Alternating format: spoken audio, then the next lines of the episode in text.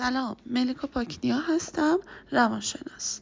جلسه قبلی در مورد عزت نفس صحبت کردیم. یه چند تا نکته رو اضافه می‌کنیم و میریم سراغ اعتماد به نفس.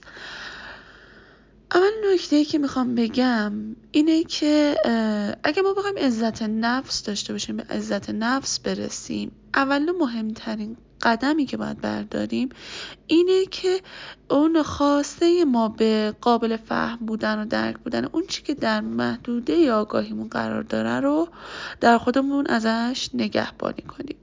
در واقع این اولین قدمی هستش برای رسیدن به سلامت روان دوباره نکته میگیم که نیاز ما به عزت نفس تو ذات ما نهفته هستش. ولی به این معنا نیستش که حالا یه سری دست و عملهای خاصی داده بشه.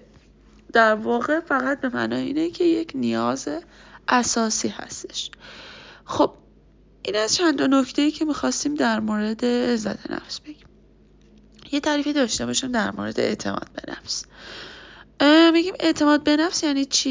یعنی اعتماد درون ذهنی فرد به عنوان ابزاری برای شناختش یعنی چی؟ یعنی فرد به ذهن خودش به عنوان ابزاری برای شناخت اعتماد داره این اعتماد به معنی نیستش که شما هیچ وقت اشتباه نمی کنید یا اینکه فرد مثلا مبرا از اشتباه هست بلکه به معنای اینه که فرد شایستگی فکر کردن قضاوت کردن و دونستن رو داره. پس این اعتماد به نفس اشاره به توانایی خاص فرد نداره. این تعریف کلی اعتماد به نفس بود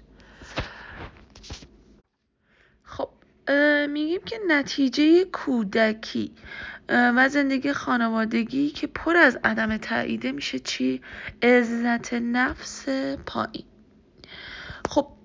پس عزت نفس و اعتماد به نفس دو تا چیزی هستن که از کودکی تشکیل میشه. از سن یک سال و نیمگی تا سه سالگی. یعنی اینکه شما نحوه فرزند پروری در کودکی به چه صورت بوده؟ یا اینکه در چه محیطی بزرگ شدی؟ تحت چه روابطی بودی؟ روابط حتی در بزرگسالی آیا روابطی که داشتی پر از شکست بوده یا پر از موفقیت بوده؟ اینا خیلی مهمه در تشکیل عزت نفس و اعتماد به نفس. تعریف علمی که ما از اعتماد به نفس داریم در واقع اصطلاح اعتماد به نفس رو به خودکارآمدی یا باور به توانایی هامون معنا می‌کنیم. میگیم که توانایی هامون یا اکتسابی هست که ما از محیطمون به دست میاریم یا غیر اکتسابیه یعنی بلد بودیم داشتیم این توانایی ها رو. حالا بر اساس اون توانایی هایی که داریم بر اساس دو تا با... واژه‌ای که داریم. واژه باور و توانایی ها میگیم که یا ما یک توانایی ها رو داریم. می‌خوام اعتماد به نفس رو تقسیم کنم که چه جوریه.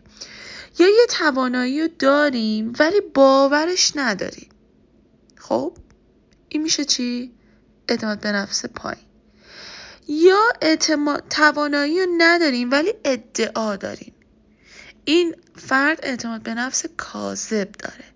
یعنی باید درمان بشه. سومی حالت چیه؟ میگه توانایی اعتماد به ادعا نداره. ولی اعتماد به نفسش واقعا پایینه. یعنی نه توانایی داره و نه ادعا داره ولی اعتماد به نفسش پایینه. خب این ترس از شکسته. یعنی یکی از عواملش ترس از شکست داشتن.